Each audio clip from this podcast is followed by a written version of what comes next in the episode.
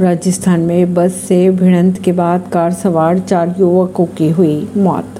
Car के उड़ गए पर खच्चे राजस्थान के डूंगरपुर में शुक्रवार की रात बस व रॉन्ग साइड से आ रही कार की भिड़ंत में कार सवार चार युवकों की मौत की खबरें आ रही सामने, जबकि एक व्यक्ति घायल हुआ। हादसे में कार के परखच्चे उड़ गए। पुलिस के अनुसार सभी युवक गुजरात निवासी थे और उनके शव कार में ही फंस गए थे। जिसे कड़ी मशक्कत के बाद बाहर निकाला गया। परवीन सिंह दिल्ली से